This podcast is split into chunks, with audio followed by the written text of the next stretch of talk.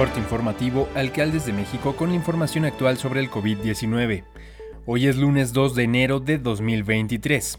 La Secretaría de Salud informó que se detectaron 236 muertes por coronavirus durante la semana y 5.864 nuevos casos, con lo que suman 330.030 muertes y 7.222.611 contagios por COVID-19 en México, de los cuales 38.385 son los casos activos y 6.460.062 personas se han recuperado de la enfermedad.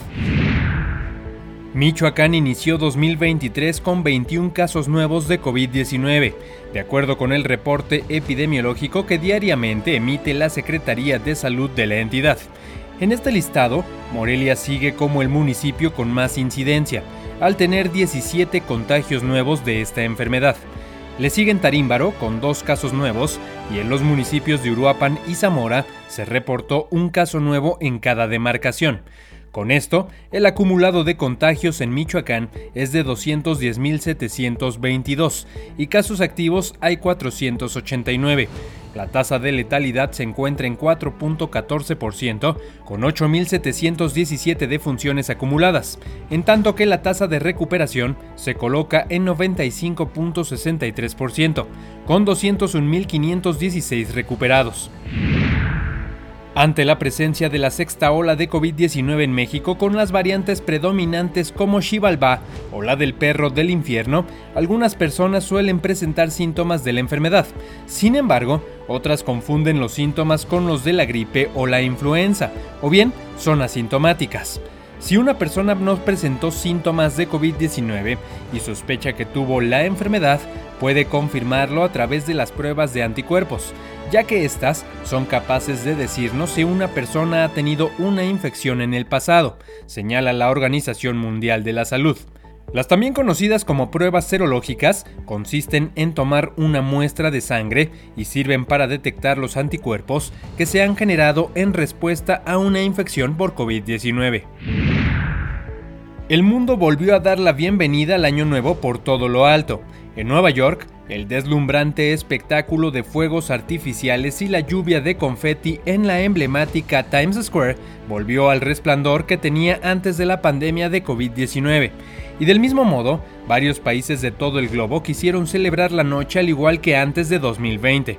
Todo esto con el objetivo de poner un punto final a un año marcado por la preocupación por la guerra en Ucrania y las conmociones económicas que han generado en todo el mundo. En Londres, decenas de miles de personas vieron los fuegos artificiales de Nochevieja a orillas del río Támesis por primera vez desde 2019, dejando de lado los espectáculos de luces de drones de los últimos dos años. El año nuevo comenzó en el diminuto atolón de Kiribati en el Pacífico Central y luego atravesó Rusia y Nueva Zelanda antes de adentrarse, uso horario tras uso horario, por Asia y Europa. Sin duda, 2023 llega con muchos propósitos a cumplir, entre acabar con la inflación y alcanzar la paz mundial. Luego del relajamiento de las medidas para contener la COVID-19 en China, países como España, Italia y Francia exigen exámenes médicos a pasajeros. Esta medida es una respuesta a la ola significativa de infecciones de COVID-19 en China y a la posibilidad de aparición de variantes del virus de este país, explicó el ministro australiano de Sanidad, Mark Butler. La exigencia de una prueba PCR negativa empezará a aplicarse a partir del 5 de enero a cualquier pasajero llegado de China. El gobierno de Canadá había anunciado antes una medida idéntica en respuesta al aumento de COVID-19 en la República Popular de China, y debido a los pocos datos epidemiológicos y de secuenciación del genoma disponibles sobre estos casos.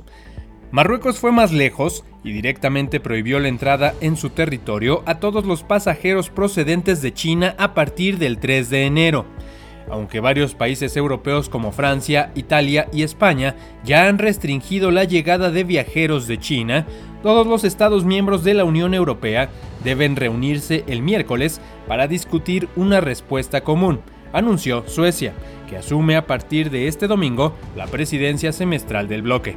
Esto es todo por el momento, seguiremos informando.